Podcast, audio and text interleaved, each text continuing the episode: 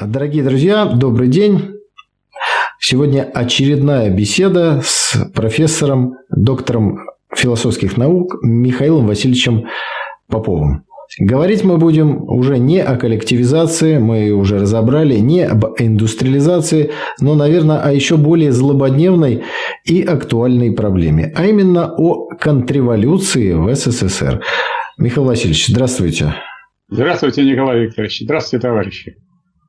Ну, давайте начнем с самого главного понятия, потому что, наверное, все знают, что такое контрреволюция, потому что слово такое емкое, но необходимость четко обозначить, когда она началась, что она из себя представляет, я думаю, что, конечно же, есть. Итак, Михаил Васильевич, что такое контрреволюция в СССР? Ну, во-первых, я бы сказал, что вот мой опыт подсказывает, что мало кто знает, что такое контрреволюция. И некоторые думают, что контрреволюция – это вот весь тот длительный процесс, который привел э, к тому, что у нас воцарился капитализм. Это можно так считать, так сказать, в широком смысле контрреволюции, то есть, или, можно сказать, в смысле социальной контрреволюции. А в узком смысле, когда вот 25 октября произошла революция, сколько времени это длилось? Один день. И когда, так сказать, э, была революция в пятом году, тоже несколько дней. То есть революция и контрреволюция – это кратковременный очень процесс. Это, можно сказать, на языке диалектики скачок, но скачок, который относится к политической и идеологической надстройке, а не к всей информации в а целом. А вот здесь, простите, что вас перебил, сразу хочется задать вопрос, который навеян ну, наверное, фильмами, которые я смотрел в детстве и в молодости. Фильмы о революции. И там матрос такой, перепоясанный лентами, значит, с маузером обязательным, пара гранат у него где-то торчит. И вот он говорит, я тебя контру, значит, ну, нутром чую, и там, значит, что-то с тобой сделаю. То есть, разве контрреволюция – это не тот процесс, который начался сразу после октябрьских событий и в итоге привел к гражданской войне? Это не контрреволюция? Нет. Контрреволюция была бы, если бы удалось вот этим, этой самой контре победить революцию. А на самом деле революция теснила. То есть рабочий класс взял власть и, и э, применил все меры для того, чтобы подавить сопротивление этой власти. То есть контрреволюционеры не прошли. Контрреволюция... Получается, что это процесс, да? Это, это, это процесс. Контрреволюция. Это процесс, но это процесс, э, который относится к политической надстройке, к государству и к идеологии, и к праву, и все. То есть он не касается непосредственно, не касается экономики, не касается процессов, которые были. Вот мы с вами долго разбирали, как там долго шла эта самая индустриализация. Раз разобрали, да еще потом дальше продолжили. И как долго шла коллективизация, которая без индустриализации не пошла. То есть вот это очень длительный процесс. Это, этот процесс назывался переходным периодом от, от капитализма к социализму или даже точнее от капитализма к коммунизму, поскольку социализм – это не особая формация, а это низшая фаза коммунистической общественно-экономической формации. Или, больше можно сказать, что это такой коммунизм, который во всех отношениях, в экономическом, нравственном и умственном носит отпечаток того строя, из которого он вышел. То есть когда люди говорят, мы строим коммунизм уже после 1936 года, они глубоко заблуждаются. Они глубоко заблуждаются, и они вот с этим строительством коммунизма или социалистическое строительство продолжают. Ну, представьте себе, дом построили, и тут вдруг как вокруг опять значит, и строительные краны, и что-то делают, и что-то перетаскивают туда-сюда. Это вам не напоминает перестройку? Когда начинают... Напоминает. Напоминает. напоминает. Да, так вот, если социализм построили, совсем другая задача стоит. Если что-то построили, если что-то создали, если это вот э, общественно-экономическая формация, не только государство, государство диктатура пролетариата, а вся экономика социалистическая, а у нас социалистическое государство было в стране с 25 октября 1917 года. А социалистическая экономика у нас с середины 30-х годов. 18 лет создавалась эта экономика, и когда вот мы подвели под это государство экономический базис социализма, что мы получили? низшую фазу общественно-экономической формации, или лучше сказать, коммунистическую общественно-экономическую формацию в ее низшей фазе неразвитый, незрелый, неспелый коммунизм. Вот что мы получили. Тогда, э, собственно говоря, какой срок или дата ну, старта, начала того процесса, который может быть назван контрреволюцией? А вот это вот вопрос. Это вот вопрос. Потому что если мы видим негативные явления в надстройке, а мы их, конечно, видим, какие мы видим, и, и не только в надстройке, но и в экономике. Ну, самое сильное негативное явление, которое мы видим в надстройке, то вдруг сказать, застрелили Берию сразу после Сталина. Раз. Второе... Надо пояснить, э, Михаил Васильевич, просто, может быть, не все наши уважаемые зрители знают, что э, после своего ареста э, летом 1953 года, вероятнее всего, и я тоже склоняюсь к этой мысли, Берия был убит при самом аресте, что называется. Я, а дальше была тоже, некая инсценировка в виде суда. Но, как вы понимаете, те люди, которые это делали, не хотят нам некоторые подробности этого дела раскрыть. И вообще это дело замяли, выдумали какую-то глупость насчет того, что он английский шпион, как всегда. Такую глупость, так сказать, про человека, который занимался ядерной ракетной программой, который э, руководил нашими органами э, э борьбы с э, контрреволюцией, тот человек, который являлся маршалом и, и в момент своего ареста был первым заместителем председателя Совета министров. Ну, про Берию говорили много чего, в том числе, что он был еще и азербайджанским шпионом, говоря сегодняшним языком. Якобы общался, был агентом мусаватистской разведки. Ну, это, конечно, чушь полная. Ну, вот я э, лично был в Доме политпросвещения Ленинградского обкома партии и слушал там Антона Овсеенко, который рассказывал, что вот э, Сталин был э, агентом царской охранки. И в целях, так сказать, того, чтобы скрыть это обстоятельство, он, соответственно, построил социализм, так, э, провел индустриализацию, коллективизацию, выиграл войну, восстановил народное хозяйство, снижал все время цены, а Антонов Овсеенко все равно его разгадал. То есть, Тут может... опять надо дать небольшое пояснение, Михаил Васильевич, по поводу Антона Овсеенко, ибо, боюсь, наши зрители не очень погружены в революционный период.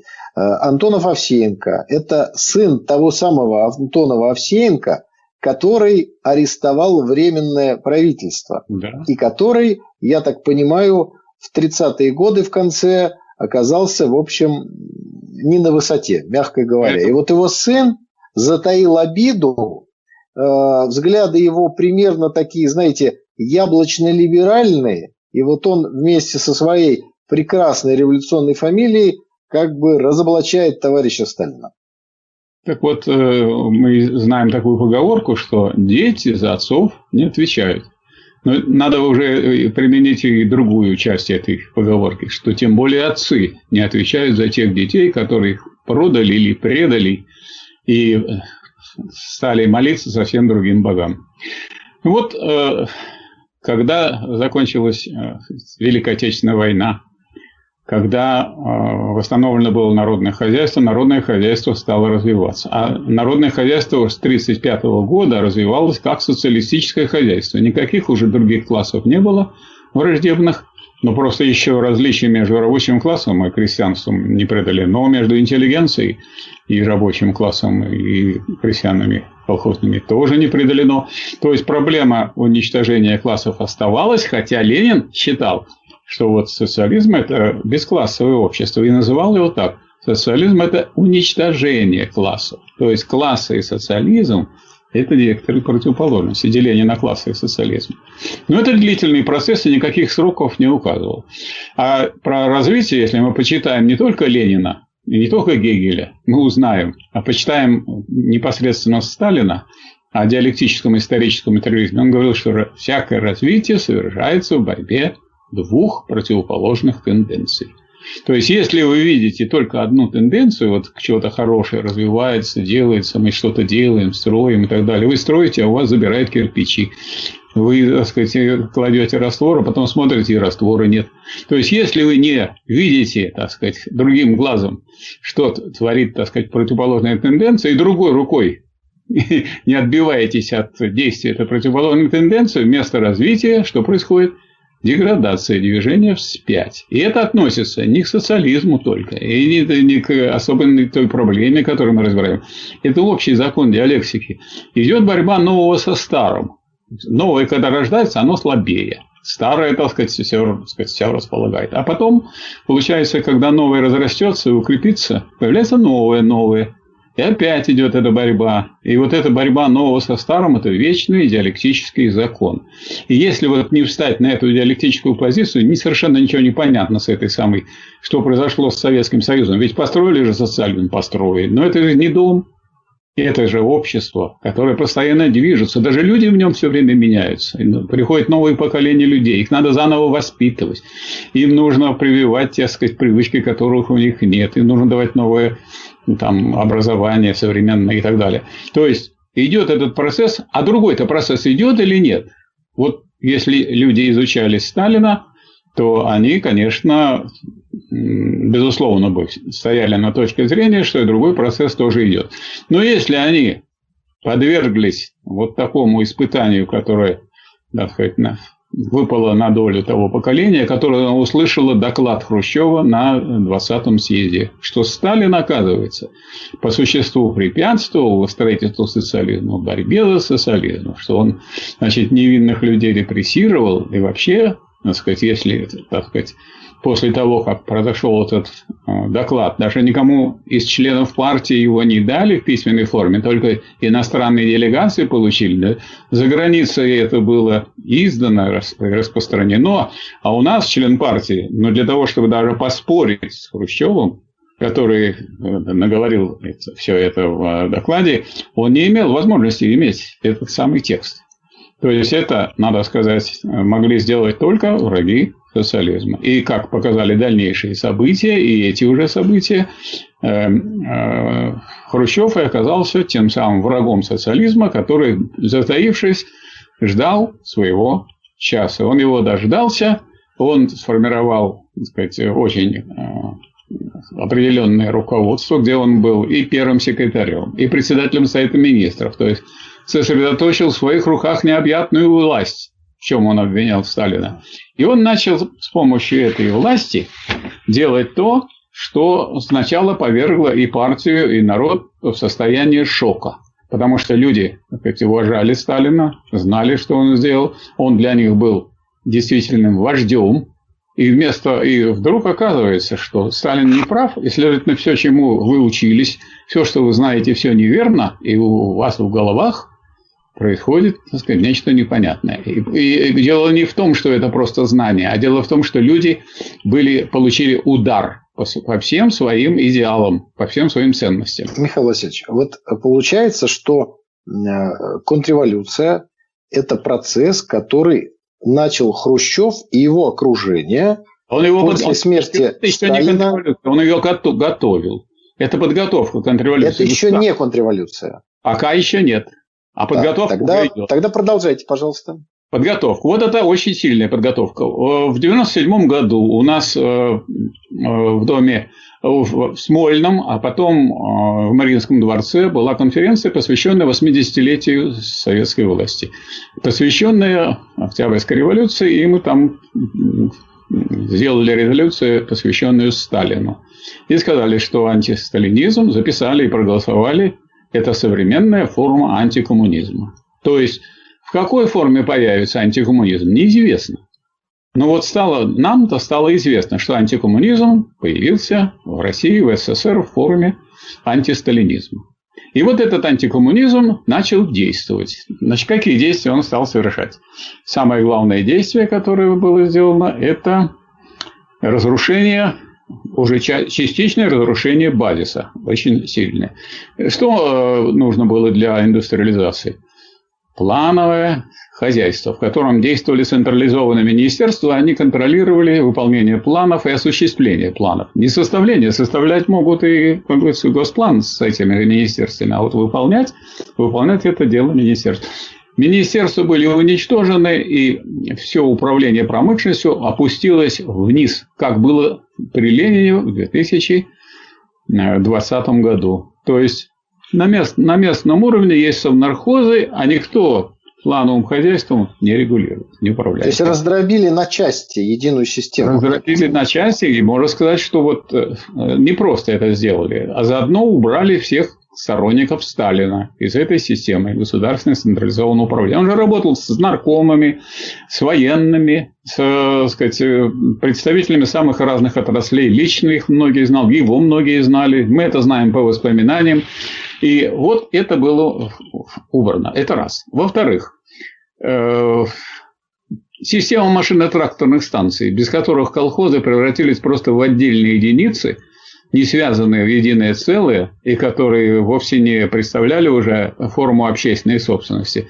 Это было сделано в 1957-1958 году. И то, и другое. В 1957-1958 году была разрушена в значительной мере система планового управления. Более того, для того, чтобы убрать сталинские кадры из системы управления, партийные прежде всего, э, придумал Хрущев э, деление на, наверное, вы знаете, на сельские и э, сельскохозяйственные. И порткомы. Порткомы. Да, Значит, да. понимаете, что вот, ну, отделить. Вот, вот товарищ э, Николай Викторович, он же за Сталина, его в сельскохозяйственных. Попов в сельскохозяйственных. И так Разделяй далее. Разделяй и властвуй. Разделяй. Разделили. Старая тема. И, и властвовали. Это все было проделано в 57-м, 58-м, а вот это вот последнее в 59-м году. То есть очень сильно готовился. После этого можно уже собирать серьезный съезд, на котором принимать серьезные решения, не, не по э, крупным экономическим вопросам. А ведь контрреволюция, как мы уже с вами выяснили, это, э, это полный переворот в надстройке. Ну вот, а для того, чтобы сделать полный переворот, что надо сделать? Что у нас при собой представляла надстройка? Диктатуру пролетариата. Так, а диктатура пролетариата про которую Ленин говорил, означает, что только определенные классы, а именно городские и вообще фабрично-заводские промышленные рабочие, в состоянии руководить всей массой трудящихся и эксплуатируемых на всем пути до полного уничтожения классов, до полного. Нам до полного уничтожения классов в 1961 году было как до неба. Потому что у нас было разделение на рабочие классы, крестьянство, у нас были люди умственного труда, люди физического труда, у нас был длинный рабочий день, не такой длинный, как раньше, но все равно он длинный был, который сильно отличал. И уже, так сказать, вроде как нам объявляют, что все. Это первое. И второе. Второе, что диктатура патриота, это Ленин говорил э, в детской болезни левизны в коммунизме. И это надо запомнить, потому что первое, оно такое вот структурное определение, дескать, вот руководит рабочий класс, что это классовая борьба. Кровавые и беспробные, насильственные и мирные, военное и хозяйственное, педагогическое и администраторское против сил и традиций старого общества. Откуда берутся силы и традиции старого общества? Давайте вспомним, что такое социализм. Социализм – это низшая фаза коммунизма с родимыми пятнами во всех отношениях. Это написано у Маркса в Парижской годской программе. Ну, из, из капитализма все приходит, и вот эти родимые пятна остаются. Они остаются и долго не уходят, потому что они воспроизводятся. Если у меня есть э, какие-то капиталистические буржуазные замашки, то они могут появиться у тех, на кого я повлиял. И наоборот, на меня кто повлиял. Михаил Васильевич, вот здесь хотел бы задать вопрос. А, ну, вы сейчас описали несколько реорганизаций, которые провел Хрущев, и под видом этой реорганизации он убрал сталинские кадры. То есть произошла да. ротация, замена людей, верных Сталину, на людей, верных Хрущеву. Это, и главное, ну, подготовил съезд. Потому что да, нужно и, на съезд это... выдвинуть всяких важных людей, которые бы проголосовали так, как надо. И вот съезд был подобран. 20... Ну, это такая аппаратная игра, она понятна. Здесь возникает вопрос, а вообще Хрущев понимал, что он делает? Не в смысле замены людей, это борьба за личную власть, здесь все понятно, а в том смысле, что он разрушает ну, вот э, то, что создал Сталин, разрушает ту экономику, принципы ее формирования, принципы управления ее. Ведь вся эта хрущевская история, названная потом волюнтаризмом, очень сильно нам аукнулась. Он понимал, что творил. Так вот, э, если мы э, будем придерживаться того вывода, который сделала научная конференция, что антисталинизм – это современная форма антикоммунизма, то Хрущев – антикоммунист. Как там он лично это все для себя это в голове укладывал, это мы никогда в голову не залезем. Но ну, мы... может, случайно. Может, случайно. Просто не любил товарища Сталина так, что кушать не мог. Может И вот как бы, а? Может быть, а мы обсуждаем не что он думал, а что он делал. Потому что людей действует и оценивает не потому, что у них в голове, а потому, что они вершили. То, что он вершил, это, это уничтожение социализма, и это конкретное выражение, практическое выражение антикоммунизма. Если бы это был первый раз в истории, то мы бы сказали, что это необыкновенное что-то. Такого не бывает. Но давайте вспомним 14 год. 1914 э, год перед началом войны. Везде встал вопрос о голосовании за военных кредитов. Там было полно стран в Европе, в которых имеются партии социал-демократические. Там есть и правое крыло, и левое крыло. И есть там Жан Жорес, который возглавляет Жеронду. И есть э, Жюль Гет, который возглавляет Гару революционную. И что про них потом Ленин писал? Они все проголосовали за военные кредиты и пошли в правительство, кроме одного человека из всех вот этих соцпартий, кроме Карла Липнихта, который проголосовал, и вот это голосование означало, что он идет в тюрьму. И наши большевистские думки, думские депутаты проголосовали и поехали на свежий воздух в Сибирь. Все остальные пошли в правительство. То есть это уже было. То есть ставить вопрос так, что это впервые такое, невиданно, невиданно, что люди, социалисты, а тут коммунисты. И сейчас до сих пор по-хорошему говорят о социалистах, хотя социалисты – это социал-предатели, это враги социализма враги трудящихся, они предали. И поэтому, например, Альенде, когда он выступал у нас э, в журнале за рубежом, такую статью написал «Социализм без диктатуры пролетариата». Вот вам, пожалуйста, вот вам то, что нужно Хрущеву. Это вот эти же самые, это продолжение тех же самых изменников. Так а Альенда тоже, так сказать... Э, Социализм без диктатуры пролетариата. Да, конечно. И Альенда осуществлял буржуазную революцию, то есть осуществлял э, земельную реформу. А в это время сидел, так сказать, тот, кто являлся настоящим хозяином там в Чили, и смотрел, когда он это закончит. А когда это закончит, Альенда ведь рабочих не организовал. Он как паяц с одним автоматиком, один во дворце выскочил. Ну, его укокошили и развязали фашистский террор в Чили.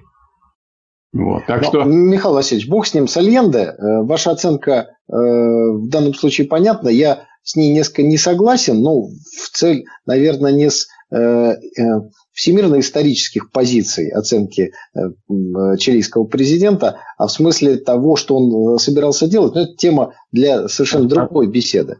Кто просил Альенда здесь выступать в Советском Союзе, что он продвигает социализм без диктатуры пролетариата. Вот социализм без диктатуры пролетариата продвигал Хрущев. Вот почему я вспомнил эту Альенду. Я бы вообще да, молчал. становится понятно. Про социализм Хорошо. без диктатуры пролетариата. Так что нам предложил Хрущев на съезде? Он предложил нам социализм без диктатуры пролетариата. Это какой год, Михаил Васильевич? Это 1961 год. 22-й съезд. Это высший орган, мало того, что партии коммунистической. Кстати, к этому времени уже в партии было рабочих примерно треть. Хотя рабочих было большинство среди трудящихся.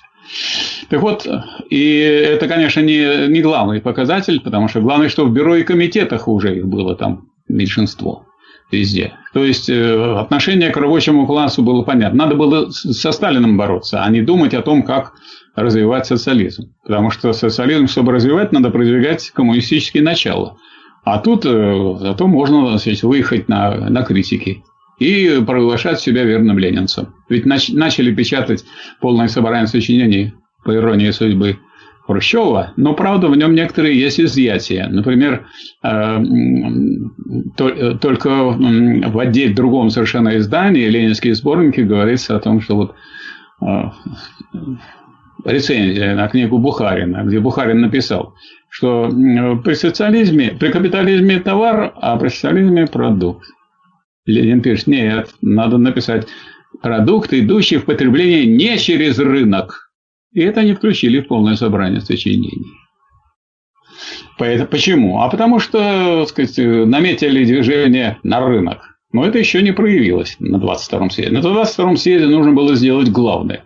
Что по поводу диктатуры пролетариата говорил Ленин? Тот, кто не понимает, что должна быть либо диктатура пролетариата, либо диктатура буржуазии, тот либо безнадежный идиот, либо политически настолько неграмотен, что его не только на трибуну, но и на собрание пускать стыдно.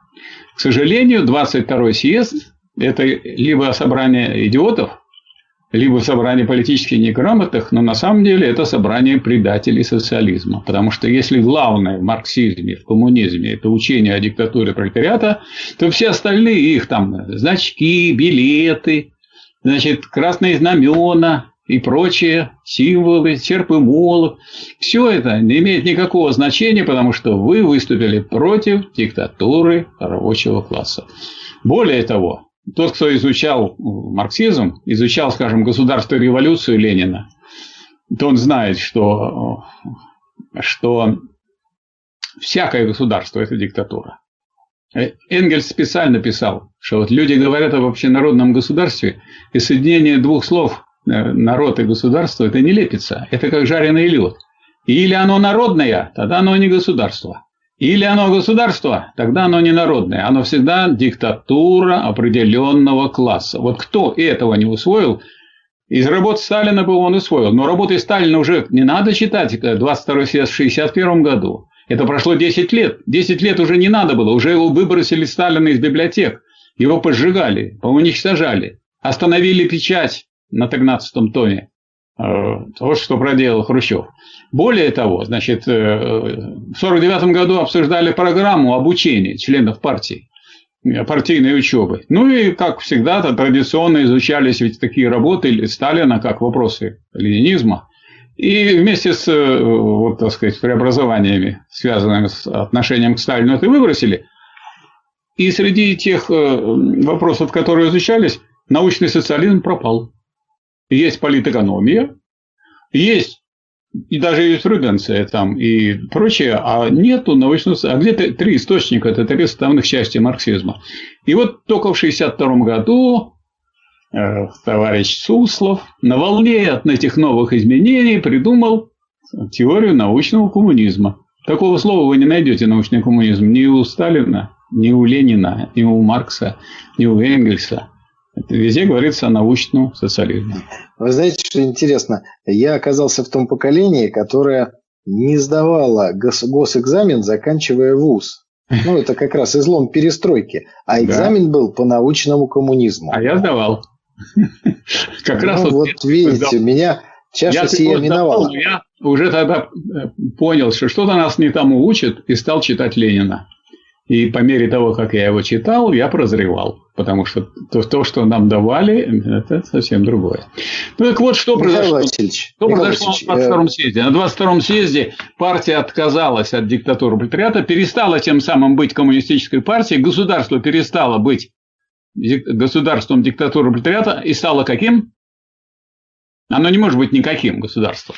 Общенародное государство – это просто глупость, просто болтовня. Нет общенародного государства. Либо это народ вообще, это рабочие крестьяне. Э, рабочие крестьяне никогда одним классом не были. Ну, то есть так... на 22-м съезде при сохранении антуража всех, как говорится, форм да. произошло да. выхолащивание смысла и сути. Да, выхолащивание, уничтожение, лучше сказать, уничтожение. Была уничтожена диктатуру пролетариата. А если уничтожать диктатуру пролетариата, она ведь свято место пусто не бывает. Что является противоположностью диктатуры пролетариата, Николай Викторович? Наверное, диктатура буржуазии. Да почему? Ну, ну да, чувствуется, что вы не сдавали этот самый научный коммунизм, поэтому у вас здравый, ну, здравый, так получилось. ясный взгляд. Естественно, всякий нормальный человек скажет диктатура буржуазии. Люди темные, неграмотные, необученные, они начинают сразу искать, а где буржуазия? Где буржуазия? Не надо путать одно с другим.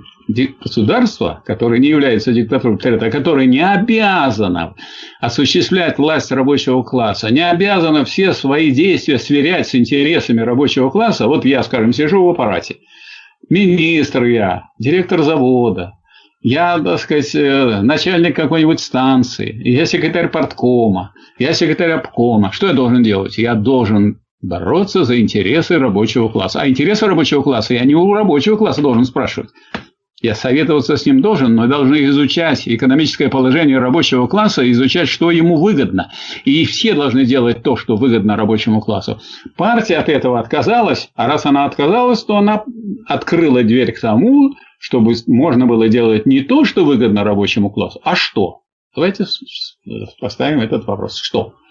Вот у Ленина есть и не раз такие рода высказывания, что э, а сколько мы таких видели рабочих, которые стараются дать обществу поменьше и похуже, и взять в него побольше и получше. И сколько их мы таких пригвоздили уже к позорному столбу. Это что такое? Это классовая борьба. То есть вместо того, чтобы рабочие защищали интересы рабочего класса, они думают о том, как сказать, улучшить свое положение. Теперь я оформлю это политэкономически. Политэкономически у нас при социализме, вот социализм построен, все развивается. У нас есть общественные фонды потребления, между прочим, 53% шло людям через общественные фонды. Это, во-первых, э, жилье бесплатное, во-вторых, это медицина, и в-третьих, это образование. И кроме этого самого Э, есть еще распределение по труду. А что такое распределение по труду?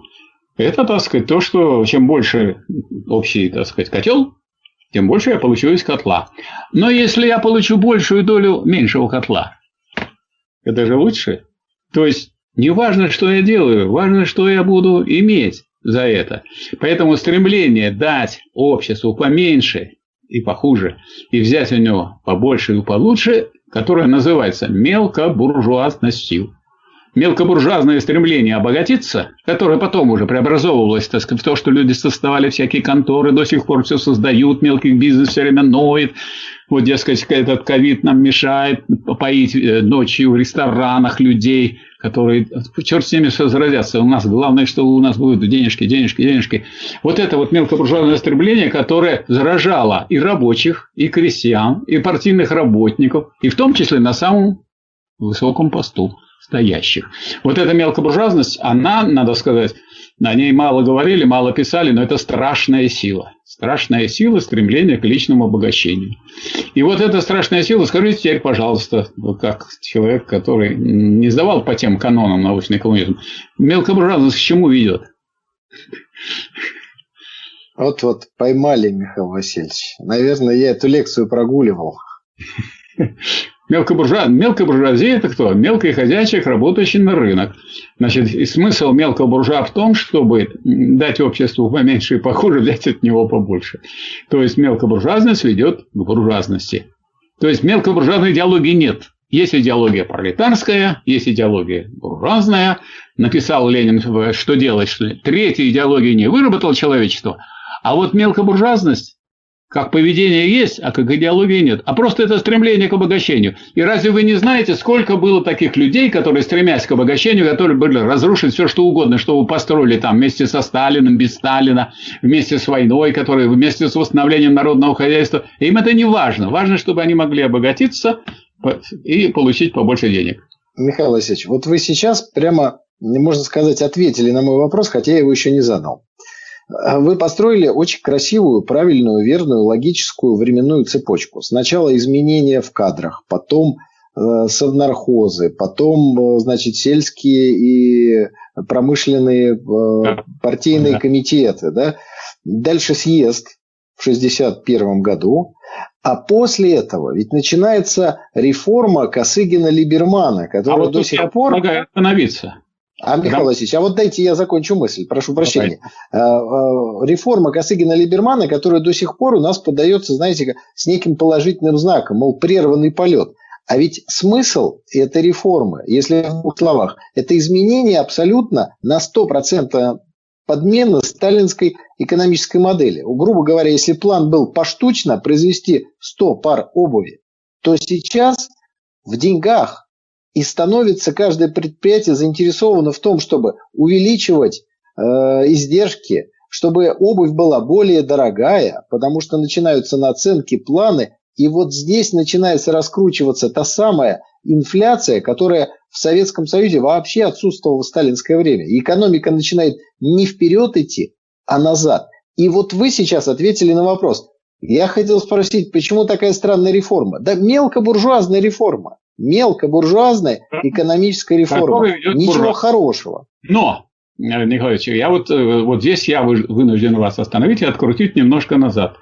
Как только на съезде правящая партия приняла решение, что рабочий класс больше не осуществляет свою диктатуру, значит, появилась диктатура буржуазии. Где? политической надстройки. Вот эти кадры, которые набирались поштучно Хрущевым, теперь они уже образовали некий аппарат, который способен осуществлять буржуазные реформы. Способен.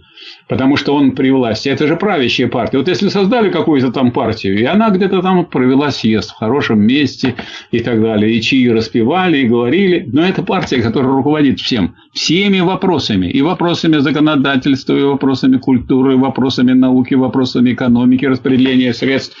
Все оказалось в руках у диктатуры буржуазии. Некоторые наши товарищи, которые не изучили диалектики, не, не понимают, что такое э, контрреволюция, что это явление в надстройке. Это надстройка. Тут еще в экономике ничего не изменилось. Вот вы правильно сказали, а вот потом-потом. А вот до потом. Если уже изменилось в надстройке, ну, следующее, чего надо ожидать? Ну, вот эта настройка существует прежде всего для того, чтобы изменять базис. Экономический базис, вот о чем вы сейчас говорили, как он начал изменяться, но тут мы уже, вот как только начал изменяться экономический базис, начались всякие разные сопротивления. И я хочу сразу отметить, что хотя большинство народа, в том числе э, и потому, что очень много грамотных людей, грамотных коммунистов, не просто много, а три поколения, три, так сказать, можно сказать, численности партии полегло в боях пришли люди необученные или не, не вполне еще не успевшие обучиться и так далее. Э, начались такие процессы, которые представляли собой самое настоящее, так сказать, буржуазное движение. И ну, люди, так сказать, все же это подавалось э, под, с красным цветом. Но давайте вспомним, что э, Ельцин, когда он пришел к власти и начал осуществлять сугубо буржуазные реформы, он оставил красное знамя для тех, кто воюет. Когда будете погибать, будете под красным знаменем. Так и Горбачев говорил о э, социалистическом выборе, социализме да, с человеческим него... лицом. Да, конечно. Социалистическая перестройка, социалистическое народовластие, социалистическая проституция и так далее. Все можно только добавлять слово и, и больше ничего. Так вот, э, вывод, который я хотел бы сделать и который является центральной точкой нашего, вот, э, нашей беседы, что контрреволюция в СССР произошла на 22-м съезде в 1961 году. Это политическая контрреволюция, это смена класса у власти. После этого у власти уже рабочий класс не стоял. То есть те люди, которые стояли наверху, раньше осуществляли власть рабочего класса, а теперь они его предали и занялись другими делами, устройством своей собственной жизни. Вот этой самой мелкобуржуазности. И никто им в этом не мешал. Потому что все собрались такие, начиная с Хрущева. Скажем, а Хрущев как? Вот он есть такой кулачок. Вот он, это его мелкобуржуазность довела всю страну до буржуазности и до уничтожения. Михаил Васильевич, последний вопрос, который хотел вам задать. Э, вот с Хрущевым, что называется, понятно, да, со съездом понятно. А дальше, во времена Брежнева, как-то удалось открутить назад, приморозить Нет. этот процесс? Или он, наоборот, эта гниль развивалась Нет. дальше? Нет, я могу вам вот, вот это я очень хорошо все знаю и помню, потому что в это время я уже был не студентом, а уже был человеком, который закончил аспирантуру, выступал в печати. И я хочу вам сказать, что в это время в общественной жизни начались выступления против вот этой тенденции, которая взяла верх на 22-м съезде. Это первые две фигуры, которые я назову. Это Всеволод Кочетов. Его роман «Чего же ты хочешь?». Он для всех предупреждения как набат в конце 60-х годов. Мне кажется, совершенно неизвестная сегодня фамилия. Первый раз слышу. Вот я, Вообще. А, я, а я с ним лично встречался после того, как прочитал его рассказ, написал отзыв, приехал к нему в Переделкино, а он уже, у него рак был ноги, и он мне рассказал, что сказать, Хрущев был связан с троцкистами. Это мне Кочетов лично рассказал. Связан с троцкистами. И э, он пришел перед выборами на съезд в ЦК вот, товарищ Сталин, у меня вот были такие вещи, я был в одно время там знаком с раскистами, он говорит, да, с кем не бывает. Сталин, уже, так сказать, в возрасте таком. Добрая душа. Да, и когда встал вопрос на съезде об этом, то Сталин сказал, да, знаем это, с кем не бывает. И вот, так сказать, протащился туда. Эта книга замечательная. Тот человек, который хочет разобраться в том, что происходило в эти контрреволюционные времена, должен прочитать книгу «Чего же ты хочешь?». Замечательная книга. Но дело не только в книге. Он был главный редактор журнала «Октябрь». И это был журнал, который так сказать, бил, так сказать, как орудие против всех контрреволюционеров. Михаил, Пора... все-таки я просил бы вас, ну, так относительно коротко, чтобы у нас не получилась очень большая передача, Хорошо. что происходило в, во времена Леонида Ильича Брежнева? Как вот процессы хорошо, развивались? Я, хорошо, я просто хочу назвать еще одну фамилию. Это всем известный Анатолий Иванов, «Вечный зов». Вечный зов – это о том, что происходило в это время. Ну, Вечный зов уже помните, знаем. Да. Помните Полипова? Конечно. Полипов – это и есть Хрущев. Вот такой. Помните секретарь райкома, который все предал, продал, а потом еще и немцам пошел служить. Да, Полипов. А он был э, в партийной работе и так далее. И там были кристально чистые люди, настоящие коммунисты, и заблудшие люди, не разобравшиеся, и так, в том числе в органах КГБ и так далее. Вот э, что стало происходить потом. Э, значит, э, потом э, все больше нарастала борьба против этого. Против экономической реформы поднялись в Московском э, государственном университете кафедра политэкономии. Это Хессин, это Дунаев, это Цаголов, заведующий кафедрой э, в Институте народного хозяйства в Одессе, Покартан, в Ярославле Кащенко. Это все доктора наук, профессора, заведующие кафедрами. Значит, в Институте экономики товарищ э, Сергеев, за сектором методологии, за сектором ценообразования Дерябин, это ценообразование причем, зав. Э, э, э, Еремин пламенный борец против рыночного социализма. У нас в Ленинграде это Моисеенко, Рященко, Долгов, Галко, Золотов, Мазур, молодые. Я в той же самой шеренге оказался мы с 1975 э, года били по ним прямой наводкой, по этим, по всем рыночникам.